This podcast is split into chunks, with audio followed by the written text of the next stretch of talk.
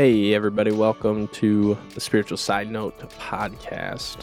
I notice I started off the same way every time. Hey, Mhm. everybody. I should come up with varying ways of greeting you all who are tuning in to our podcast.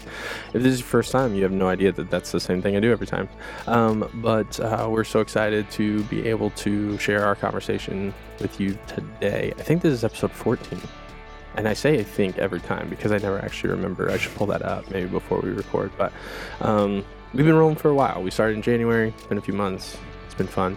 Um, hopefully, you got a chance to check out last week's podcast as we Mhm. had our little two-year-old Athalia James on here talking with Haley for like 40 minutes almost. It was like and she didn't want to stop. no, she and she it. wanted to be back today or like all the time. She's was asked to be back on the podcast probably no less than 15 times. uh, that was such a fun conversation. Um, listening back to you two talk from last week and uh, some of her phrases, man, when she said talked about Jesus being born and then how did how did it go? Woman, you the best. You the best. So she has repeated that a lot this week because she knows I laughed when Yep. she said that. Yep. Then today I took her on a walk down to the Boy Scout cabin. It's like at the dead end of our road. Um, and she was asking what it was, and I was telling her we can't go inside because we're not invited to those events. And she was asking why, and I was like, only certain people go into this kind of cabin. It's for Boy Scouts. And then Athalia repeats like everything she hears, and she just wanted to climb up and down the stairs by the cabin. So on our second time up the cabin stairs, she was telling me all the reasons we can't go inside, and one of them was, and we can't go inside because we are. We are. And I was like, that's that wasn't one of the reasons I'd given her, but she has just been saying women and women's a lot. And like even more so, I feel like since she told the story about Woman, you're the best. Yeah, anyway. That's so funny. She's just so funny. Well, today we are going to jump into a conversation around discipleship. We thought it would be a perfect next conversation after Haley had her conversation with Faye last week. Um, first, I do want to just make uh, a side note to our side note podcast that um, a couple weeks ago we were talking about Holy Week, and like I made mention about Jesus reinstating Peter and not remembering exactly how long it was. It was like at least a week or something um, after Jesus rose again from the dead. So that definitely wasn't a part of Holy Week. Um, and then I said something about the Apostles' Creed saying Sheol, which maybe originally it did, but it definitely said descended into hell. Jesus descended into hell. This is why we normally research things when we um, have, like when we preach. But this is us just having honest conversations. So we don't always research because we don't always know where we're going with things. Um, So fact check us or um, yeah, please do. um, yeah, definitely go to the word, and uh, and that's what we do. We kind of will say something like, was that right? And uh, kind of double check ourselves a little bit or whatnot. So because this is again, it's just an honest conversation as we explore and try to become like Jesus, and hopefully um, you are as well. And if you're just searching and wondering who Jesus is, um, hopefully you hang around and you hear our story of how He's transformed our lives. So Or transformed our lives. what were you gonna say? How he's the best. The best, Jesus, you the best. Jesus, you the best. Well, But- and I, I want to say too, not only do we make mistakes on this podcast, which is going to happen, hmm but I even like make mistakes when I'm preaching. Oh yeah. You made that differentiation in the sense like we definitely do more study when we preach. But I remember like a little over a year ago when I preached, um, I just straight up said something that was like not accurate. And I checked myself later and I was like, do I like need to make a blanket statement to all of God's children that like that was wrong.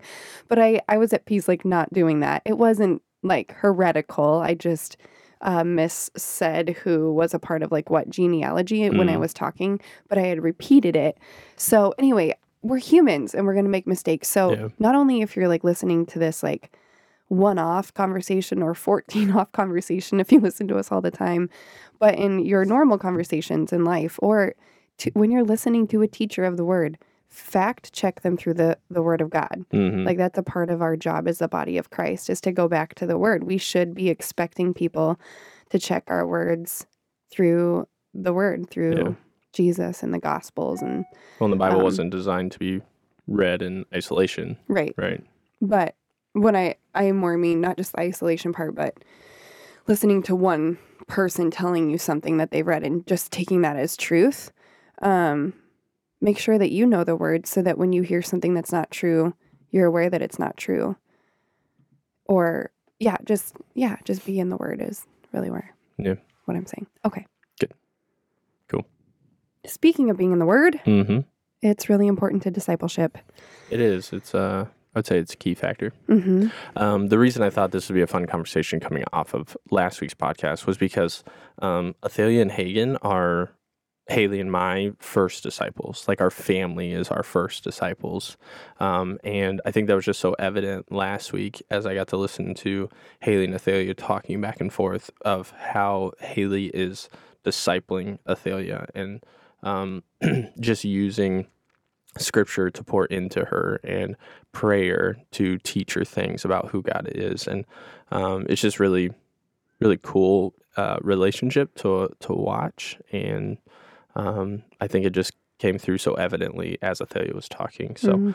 um, yeah, it was just really powerful last week as I thought about that. So um, part of today's conversation is how are we discipling our kids and what are things that we're doing, um, but then bringing that into a larger conversation around discipleship. So what do you feel like you have been very intentional about with Athalia and Hagen to be to, to disciple them?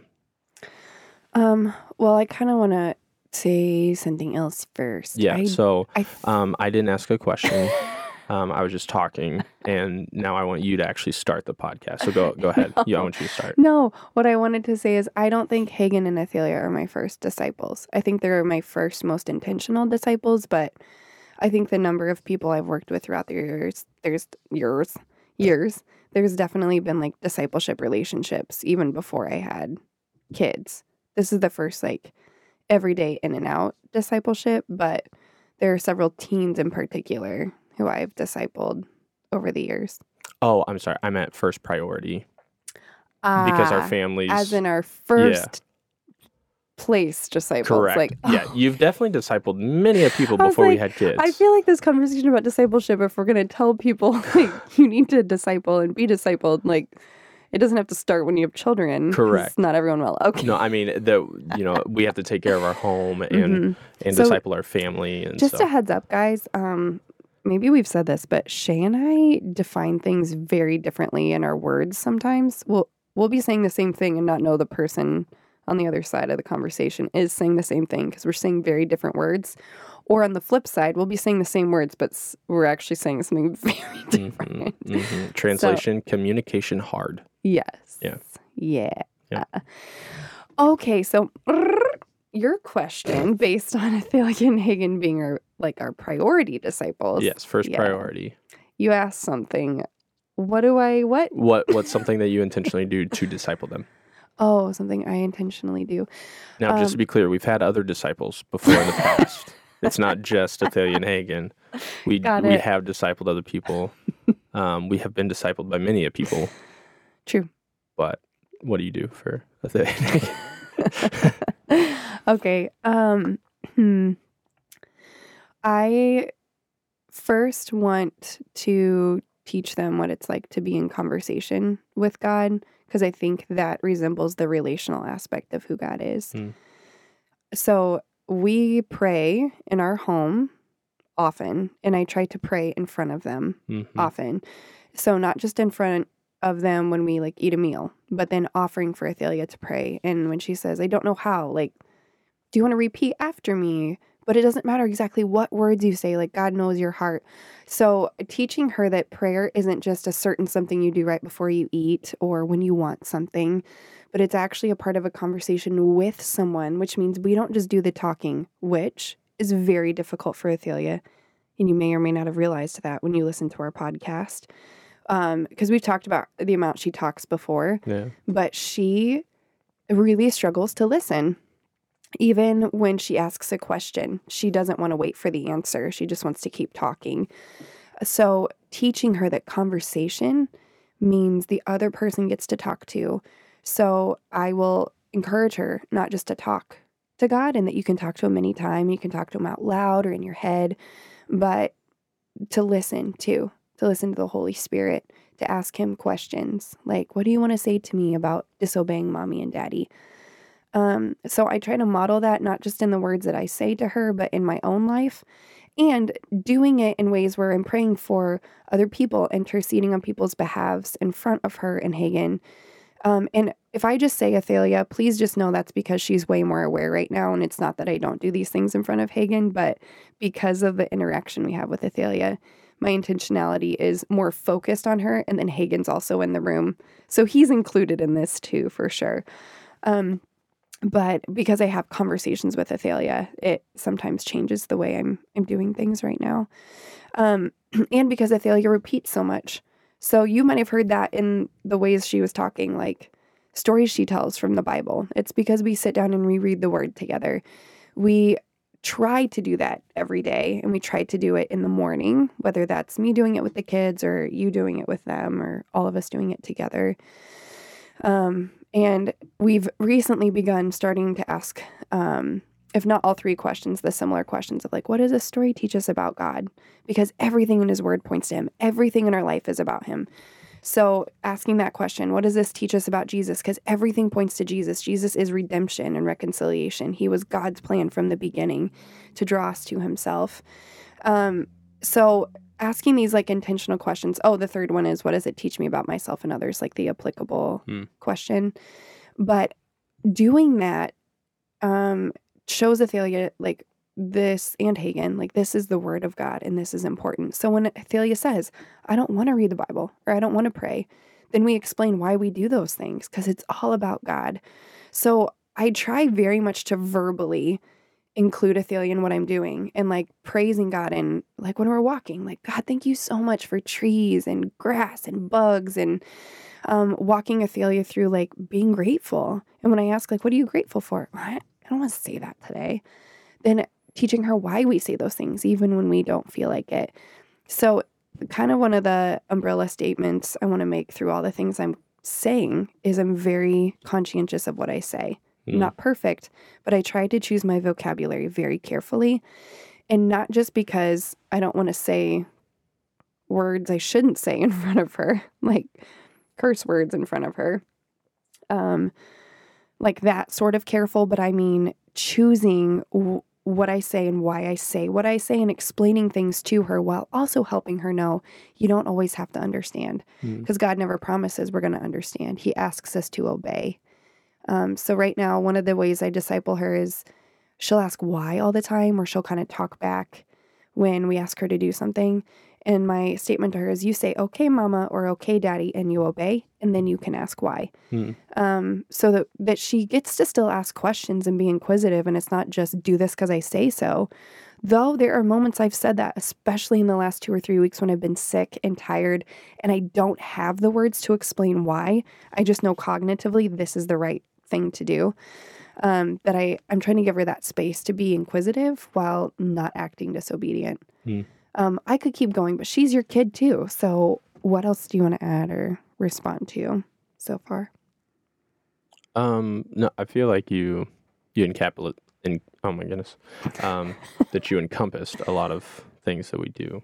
Um, so it's definitely definitely more than one, but Oh, did you say mine? I did. I said what's one thing you do, but that's okay. That's okay. Um, that's it's not like you said anything bad. It was all awesome, but um, yeah. So I feel like you really hit the the different things because I feel very similar in the sense of like intentional prayer, um, being intentional with the words that I use, um, intentional time in the Word. If you catch, I'm saying intentional a lot because discipleship is incredibly intentional. If you're not intentional, the world will and I mean, for lack of better terms, eat you alive. Like um, being a Christ follower is intentionally dying to self every day, picking up Mhm. your cross, living in obedience, living in freedom, living in truth, um, believing that the story of the gospel is as good as it is and that we are a part of the family of God. Like it is intentionally doing all of those things. And so we have to, in discipling our kids, be very intentional. Um, I have to intentionally watch the way I react. You know, if she does Mhm. something that like knocks something off the table for the fourth time, I have to just be very careful to not externally get annoyed, even if I'm internally annoyed, because I don't, especially when it's something like benign like that. Mhm. You know, if she's intentionally disobeying, I'm okay with her seeing frustration in the sense of like, you need to understand this is serious and diso- disobedience is not okay. But when it's something benign, she's just being a kid and like bumping into things or knocking things over. Like, I just, I want to stay patient, even if it's like, okay, it takes more time out of my day mm-hmm. trying to get things done. This is the fourth time this has happened, or the second time she's peed in her underwear as we're trying to potty train and now it's on the floor and I got to wipe it up off the floors. Or like, right, like those things where it's like, okay, trying not to get annoyed or frustrated because she's a kid and she's learning and she's growing. Um, and so just being very intentional about what we're doing, what we're saying. Um, and honestly, I think you've really led the way in that because I think um, for a lot of these things, I probably would have said, like, oh, she's too young to understand. Um, now, at her current age, I wouldn't have said that, but you started, you know, intentionally sitting down and reading the word and stuff closer to when she was, I mean, really her whole life. You did some of trying to read the word over her, but like, the conversation piece at like 18 months where I probably been like, there's no way she can understand that. But you made the statement of, I want her to like know that this is normal mm-hmm. so that mm-hmm. when she is able to understand it, she's um, already aware of the normalcy of it. And so um, I thought that was really, really cool. And so trying to um, learn from you in that and um, implement those things. But yeah, just being very intentional about the different things that we do. We invite her into the times I have to say no to the things that I want to get done in order to be with her and be present as a loving father. Um, and the times where it says no, we need to live in responsibility and discipline. We need to do these things. And so sometimes it's me doing them by myself. Sometimes it's inviting her into those. And so just trying to have healthy balance, not just saying, mm-hmm. no, you can't help because it'll be easier without mm-hmm. you. Um, even though 99% of the time it would because of the age that she's at, but inviting her in, even if it's more difficult, because I'm showing her something, I'm teaching her mm-hmm. um, about care and responsibility and discipline. So, yeah, that's probably all I would add to that. That's really good. Um, the passage of scripture that was coming to mind when you were talking, and I am not going to remember the reference right now, but it talks about, I think it's in, is it in First Timothy, where um, the word is used to rebuke, reprove, and exhort with careful instruction and complete patience. Mm-hmm. I think that, it's First Timothy four. First Timothy four. I think. Okay. Well, check us, y'all. Well, check us too. Yeah, um, I'll, I'll, do it right now. While we're talking. But that patience piece keeps coming up so much because it. I think as adults we forget what it's like to learn, or like as a kid, where you actually don't know anything. Like you're your parents or the people that raised you, your grandparents, aunt and uncle, um, whatever caretaker was over you, they had to teach you everything like how to drink out of a cup and how to eat your solid food and how to like potty train or tie your shoes. Like you don't know how to do anything and you don't know how to manage your emotions. And honestly, if we're really honest, even as adults, we don't often know how to manage our emotions because we live in a world in a society and in a culture that tells us do what you feel. And that includes I respond the way I feel. And I really struggle with that as a mom because there are days I have felt so irritated and that's the way I respond. Though I can tell you inside, the Holy Spirit is telling me to use complete patience, I will choose irritation because I feel like Hagen and Athalia need me in a moment when I really want to finish getting this thing done, or I just want a, a, workout where I don't have to stop 16 times, or like just honestly selfish, fleshly things. I think there's something about having little disciples, whether mm-hmm. they're your kids or not, or you just watch kids on a regular basis, that is so humbling. It just it just shows you your humanity. and you can either choose to accept that as a humbling thing that moves you forward into selflessness, or you can like continue to groan in the flesh part of this thing that keeps popping up when you interrupt me and acting like kids are interruptions and nuisances when they're not. Like Jesus loved the little children. And the more I'm around kids, the more I know, I think I know why, at least mm. to a small extent, why he loved kids. There's this purity and this joy in them and this learning spirit kids want to learn. Like Athalia wants to do whatever we're doing. And it's because she loves us, but she also like wants to learn how to do things. And if we never let her do that, she'll never grow up to be an independent person who is learning to make these decisions on her own, including sitting down to read the Bible by herself, or talking to Jesus by herself, or listening to Jesus by herself, like modeling for her what it looks like to listen to the Holy Spirit. What it looks like right now, we're minimizing her home. Um, so Athalia has been walking around most of the morning talking about, um, we're going to get rid of all of these things and these things and these things and these things because we don't need so many things. And wanting to ingrain that into her, just like God is all we need. So then she was opening my uh, Daniel. I just have like a single book of Daniel from the Old Testament. And that was um, her sermon, is what she kept calling it. And the word she kept repeating over and over again is, The Lord Jesus Christ. I have everything I need. Mm, Um, so she's combining the the Psalm 23 that we've been practicing with the Lord Jesus Christ and like that was truth. And she just kept repeating it. She doesn't know she's speaking truth over herself, mm, but it's true. Or even right now talking about spiritual warfare in front of her. So she's not scared because the enemy is not to be afraid of. We have power in the name of Jesus over the enemy. So we don't have to fear him. But I want her to be aware of spiritual warfare and things that are going on in our heads and our hearts that aren't from Jesus that we can learn because we're going to fail, but we can learn through and hand back to Him. And even when I'm angry and I want to throw a fit, I can choose patience yeah. and apologizing when mommy doesn't because sometimes mommy needs a timeout too because I didn't choose patience and I Mm. felt like throwing a fit. So there's just so much to discipleship that's about like teaching intentionally and modeling Mhm. reconciliation, modeling redemption, modeling um what's the word repentance, Mm, um, confession. confession, asking for forgiveness, and then letting your student in on what you're doing so Yeah. that they can learn to do it on their own. Yep. Um, what did you find on the I was so close. Second Timothy. Second four. Timothy? Second four? Timothy four to preach the word, be prepared in season, out of season, correct, rebuke, and encourage with great patience and careful instruction. Yeah. So, um, yeah, but that emphasis of great patience um, hmm actually means complete patience, Complete patience. um, which is wild to think about. Like, how isn't complete patience perfection in patience? Like, how do you be patient perfectly? That's really. Uh, Well, I think man, Ryan but- actually even said in his sermon last week that that word means uh, perfect, which I- we can't yeah, be on our so. own. So, like this, per- goodness, I'm not good at perfect patience, but I'm I so don't- grateful I don't that God know is. that anyone is. I- I'm pretty sure that it's only the Holy Spirit that is, and He gives that to us. Just saying. Yeah.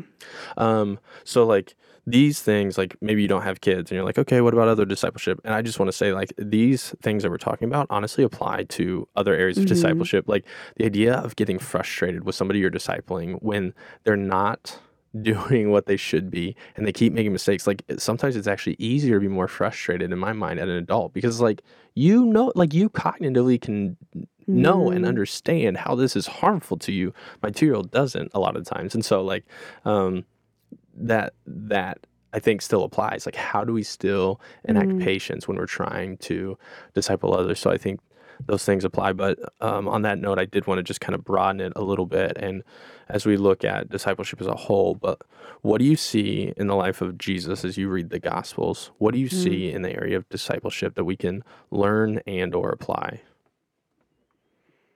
Wow. So much. Well, yeah. So what's what's one what's one, one thing that Yeah. you see? Uh, Jesus asks a lot of questions, Mm, and he doesn't always give straightforward answers. why do you think that is? Um, I think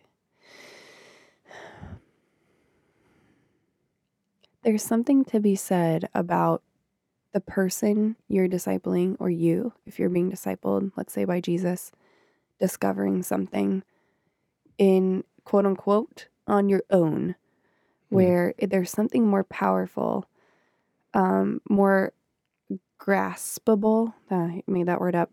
When you are the one that comes to a conclusion of something, or if you can even just start processing, like if Jesus is like, Who do you say I am? Well, who do I say that you are? I could tell you what I, I should say that you are according to my pastor or my parents or someone else. But like, what do I really say that you are? What does Mm. my life show that you are? So I think it's it's searching inside. Like it's penetrating, especially when that question comes from Jesus or the word. Like it it cuts into you where you're like, what what do I really say? Or when Jesus asks Peter, Do you love me? Like, do I love you?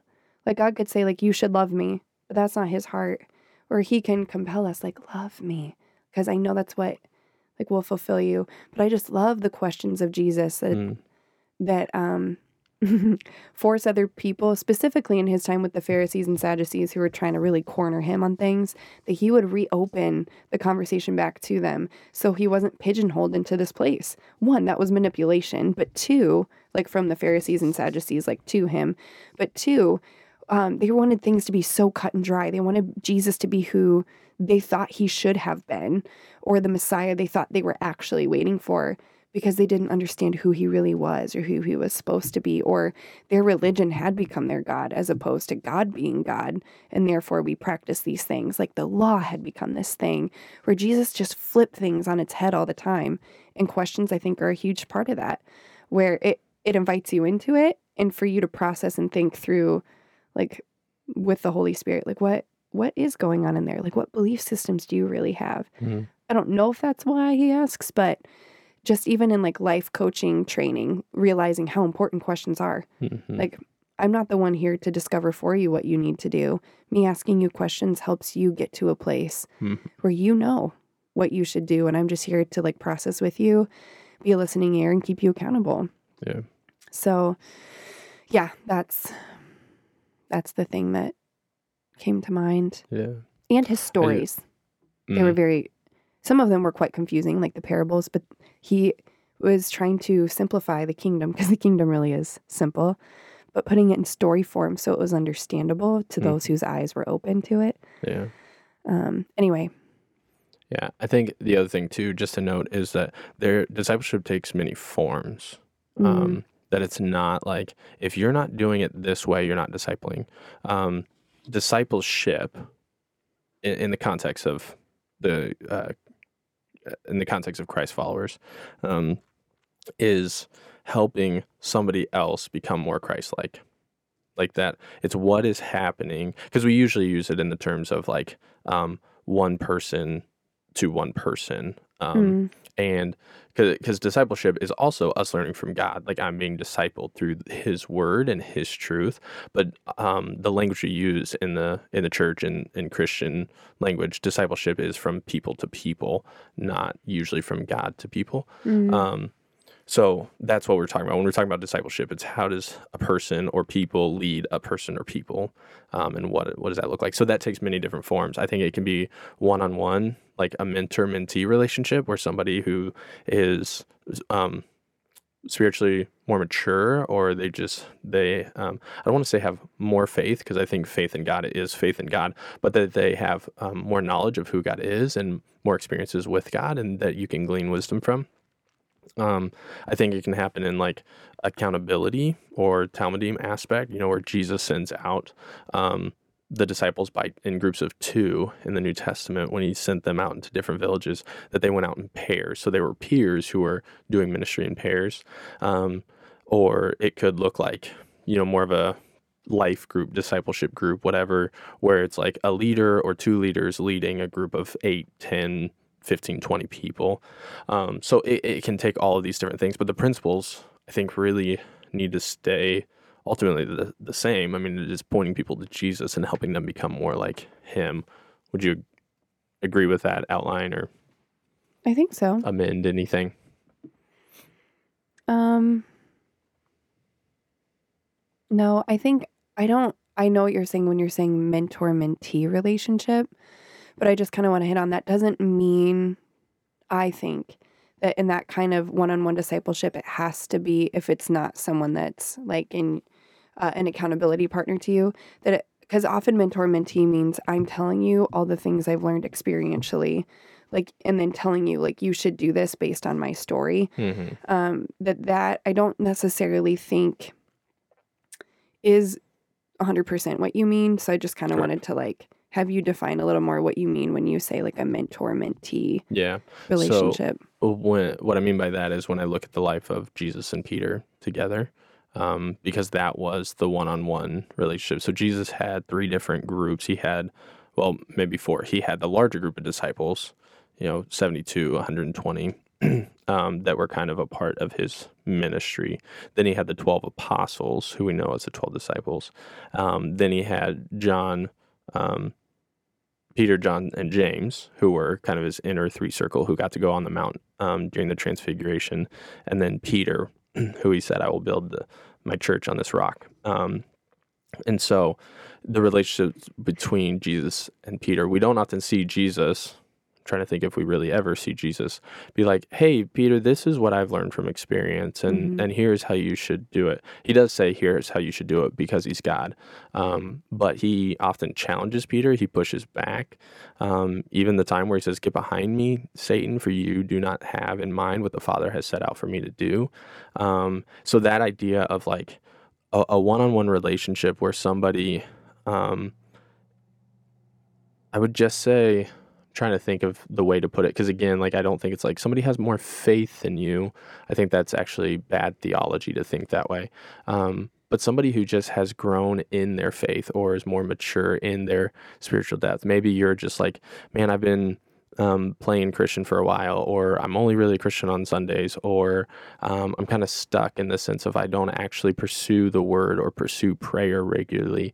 And it's seeking somebody out who you you know does those things who is pursuing jesus with all that they are and and so that's kind of what i mean is that that person in your life um, who you can ask questions of and say hey I'm, I'm struggling here doing this but the mentor oftentimes might say hey here's a suggestion but a lot of good mentors ask questions because if they've um, if they've been a disciple of jesus they've learned how to ask good questions um, and to help somebody else come to their own conclusions, like you said. So sometimes it is experience. It's, hey, this is what I've done, this is what I've seen, or this is how, um, you know, when I've struggled with that thing or this thing or whatever, this is how I've pursued God in spite of it or worked through it.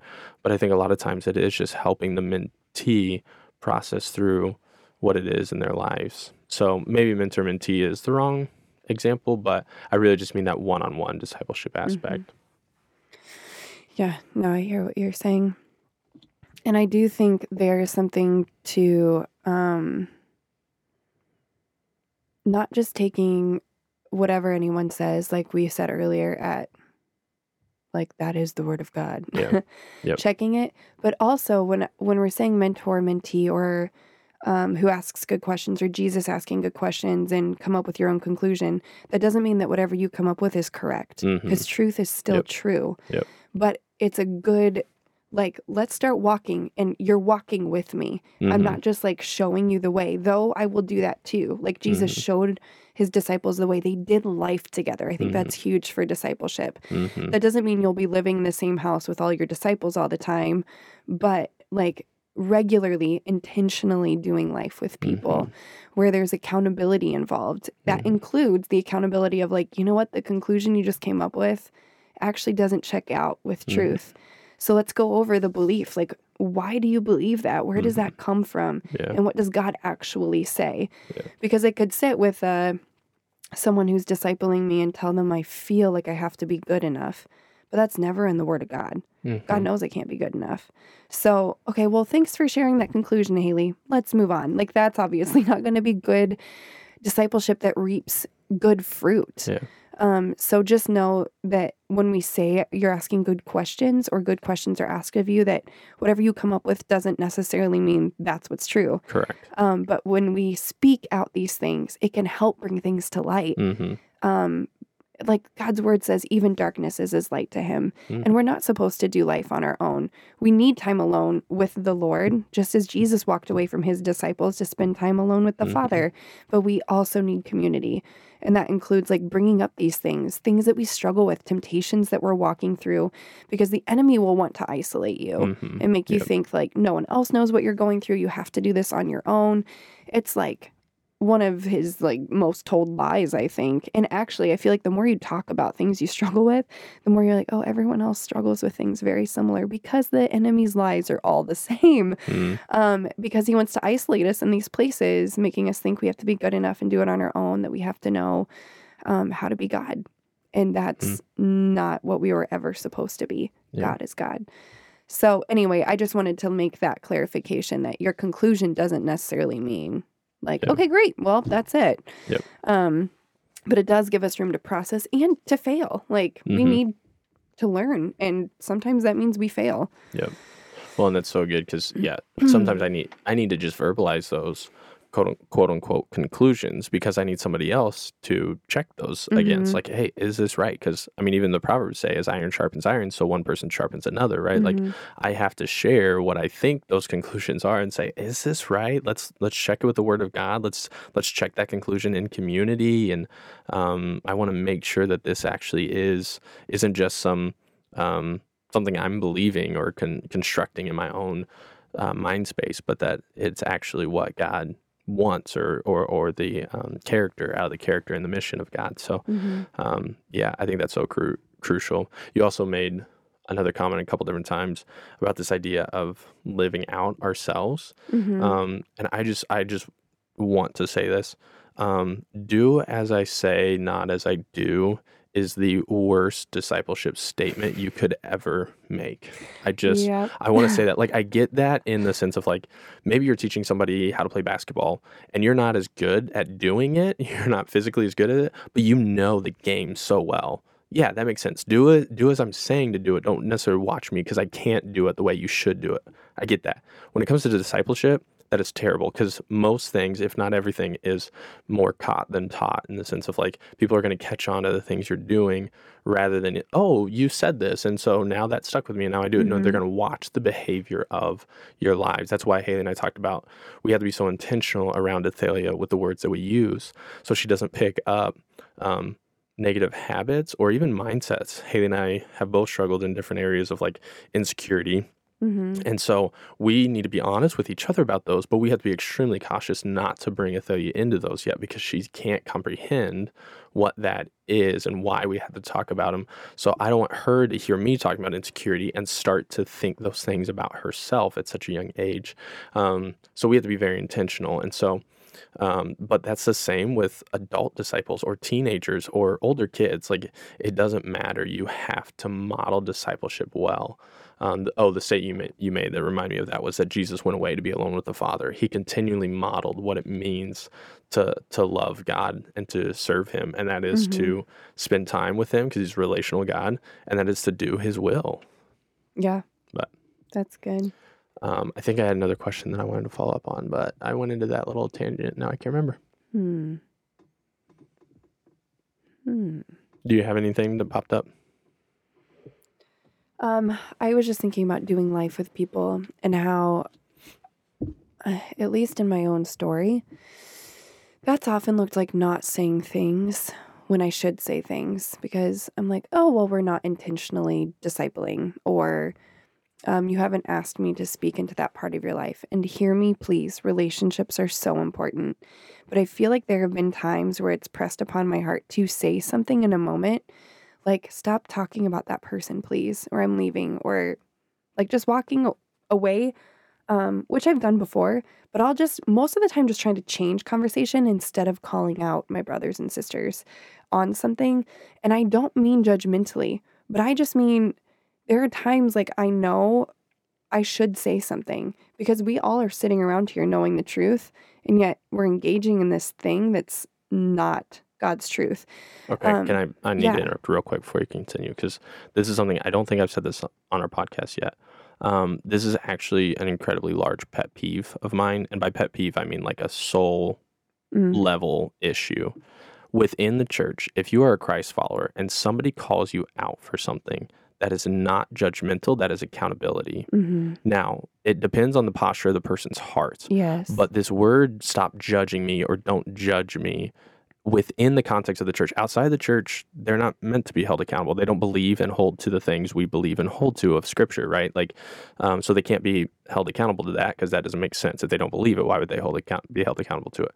Within the church, though, like this concept of your judgment. No, no, no. We are calling out stuff to say we don't see Jesus living that way or calling us to live that way. So I'm challenging your behavior. I'm challenging your words. I'm challenging your thought process. I'm challenging what you're saying because I'm holding you accountable. Because when you profess faith um, and when you get baptized out of obedience. You're declaring to the body that you are a Christ follower. And so when I say something, I am challenging what you're doing and holding you accountable. Now, some things are maybe they're more nuanced where scripture doesn't blatantly say, don't do this or don't do that, but I'm just wanting to challenge and I'm wanting you to go to God with that to say, God, is this something that I'm at fault for? But some things are just blatantly against scripture, like Haley just brought up, like gossip, like talking about somebody else. So, like when people are challenging, I just, that's something that so bothers me that when we're challenged, it's not judgment, it's accountability. Mm. And we're so quick to say, no, it's just, I, I'm just doing my thing. You can't judge me. Like, well, yes, I sort of can because it's accountability, not a judgment. It's not that I'm superior, it's that I am calling you out as a Christ follower to live as Christ called us to live. Please continue. um, and you made the comment like it depends on the person's posture. This also doesn't give you license to just say whatever you want to anybody all the time. Correct. I it is truly led by the Holy Spirit, I believe, mm-hmm. where you are in surrender to him, asking him to show you what to say and when to say it. Mm-hmm. Because there are times I think I can sense like I don't want to say something because it would be really uncomfortable. And there are times it's easier for me to say something if someone comes to me as a pastor and wants to talk. I feel like you have given me license to mm-hmm. speak truth into your life. Yep. The harder instances are when people haven't welcomed it. Yep. Um, and I sense like I'm not comfortable right now mm-hmm. because this is against God's word. And yet I'm like so nervous about being uncomfortable around these people that I don't want to say something. But there is there is a kindness mm-hmm. in truth. And truth is love and grace, mm-hmm. yes, and love is truth and grace, but like there's hard truth. Mm-hmm. And we don't we don't like when we're called out. I mean, I love God so much, like with all of myself, and I hate being called out sometimes. I want mm-hmm. to grow. Mm-hmm. Like that's a natural propensity in my heart is to grow. But in a moment, like I can snap at Shay because I feel embarrassed that he mm. just like called me out on something. And then I have to come back and apologize for that posture of my heart. But if you sense you are to say something, it needs to be out of the posture of peace and surrender to the Holy Spirit, mm-hmm. even if it would be uncomfortable. Mm-hmm. Um, and being willing to lose relationships over that, I think. Um, because we just let a lot I think we let a lot slide that Jesus probably would have called out and just said like, "Hey, whoa, careful! Mm-hmm. Like that's my kid." Mm-hmm. Um, that there's just there's a kindness, there's a way that it can be done in a kind way. But we live in a culture in a society that tells you you have to be nice and you have to condone all the things I do, or you don't love me. Mm-hmm. That's not a definition of love. Yep. Love includes truth, mm-hmm. um, and truth is is in God's word. It says your word is truth. Mm. Like that's where it's at. Mm-hmm. So if what I'm saying can be checked through God's word, then yes. And again, it doesn't give you license to just like berate people either. Yeah, and that's something that our executive pastor Ryan preached on. One of our values mm. is radical grace at Impact, um, and he said if you can't correct or challenge somebody. And I think the way he put it, which is so beautiful, if you can't do it slathered in the same grace mm-hmm. of which God has given you, mm-hmm. then I mm-hmm. don't want you to do it. Right? Yeah. We have to correct, rebuke, and reprove people in the same grace which we were demonstrated because we are not better, right. but we are the same. So the same way God has corrected and convicted my heart and and um, calls me into whole, His holiness, I want to help do that with others because we are Christ followers together. We're mm-hmm. we're a family. We're brothers and sisters, and so I have to do that slathered in the same grace that was shown to me. But that still means I have to do it mm-hmm. and not mm-hmm. just avoid it. Yeah. And the other thing with discipleship too is um, not just discipling, but being discipled. Yeah. You need to be discipled by the word. Um, getting in a discipleship relationship, whether that's someone who is um, ages ahead in their relationship with Jesus, like decades, you mm. know? And you keep saying, I don't want to say, uh, what'd you say? That they have faith? more faith. More faith, but more years experiencing faith in their relationship mm-hmm. with Jesus. Yeah. Right? Or like right now, I'm in a Talmidim. Um, can you explain that? Like so people know what we're saying when we say that word. So I always forget it's it's the it's a Greek word, but I forget what it actually translates to. But uh, the way I use it is a talmidim is um, I think it has to do with a band of brothers originally. Is this idea of banding together with at least one other person or a couple other people. Um, so the the way I use Talmidim or we do in um, the context of our leadership team at at Impact is um, getting in a room with one, two, or three other people, probably no more than four, um, where you are striving and fighting together to be like Jesus. So oftentimes that includes accountability, but that also includes like a mutual discipleship where it's like you have license to speak into my life, I have license to speak into your life. We are partners on this journey, and we're all partners on the journey. We're all brothers and sisters in Christ, but some people are just like, it's more of that quote unquote mentor mentee where it's somebody's pouring in and sharing their wisdom um, or maybe it's not a healthy environment for you to open up completely a talmidim is like we are open um, we are sharing relationship we're doing life together even more intentionally than anybody else um, this is somebody i'm texting or calling when i'm hurting when i'm celebrating this is somebody we're just um, going through life and and fighting with each other to become more like Jesus and doing things missionally I think together even Yeah. like serving alongside each other as well but Mhm. Thank you for explaining that. Um, so I'm in a Talmidim with one other person, and it has been some of the greatest growth I've experienced in a short amount of time. Hmm. Um, and I'm not saying that that's like a join one or start one and that's going to be what it is, but there's something about the intentionality of saying we're meeting once a week at this time. We're going to talk about these things. We're keeping each other accountable. We're checking each other through the word. We're building one another up and reproving, rebuking, and exhorting each other. And that becomes, when you know you're meeting in that place, that becomes a safe place to hear that person's heart too. Because the person I meet with, like, I trust her incredibly. mhm. And I know what she says to me. She's saying from a heart that has been postured before the word and the Holy Spirit, and then even brings it with, now I just, like, let's say she's re- reproving me in an area. Like, I think there's straight up sometimes it's like, hey, stop doing that thing, right? Because it just is not in line with God's truth. But other times we might just be asking questions of each other, of our hearts. And it's like, hey, I'm I'm just wondering this thing. So I'm not saying this is the word of God, but I'm just wondering this thing that even the reproof comes with this grace of like, hey, I see this happening in you.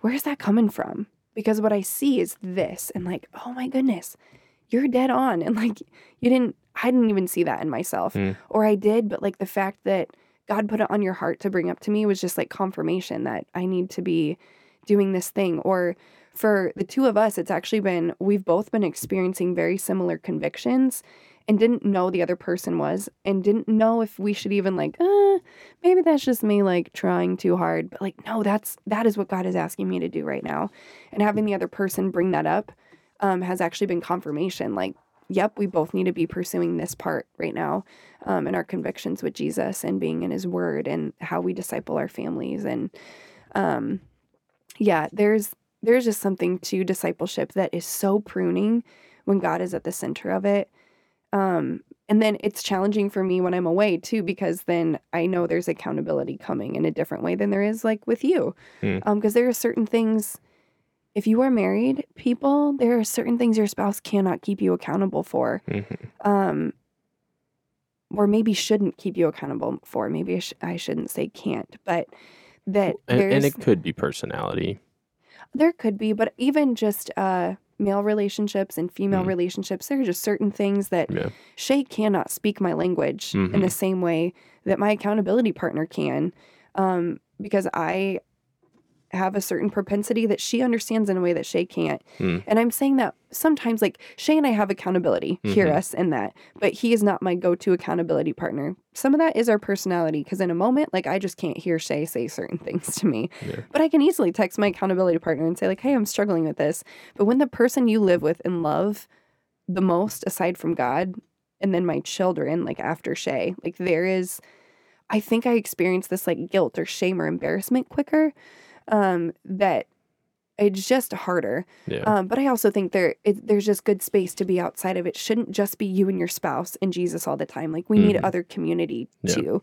Yep. Um, I just wanted to say that because I think in some ways I was erring on the side for a long time in mine and Shay's relationship of having Shay be like my only friend or my like first friend.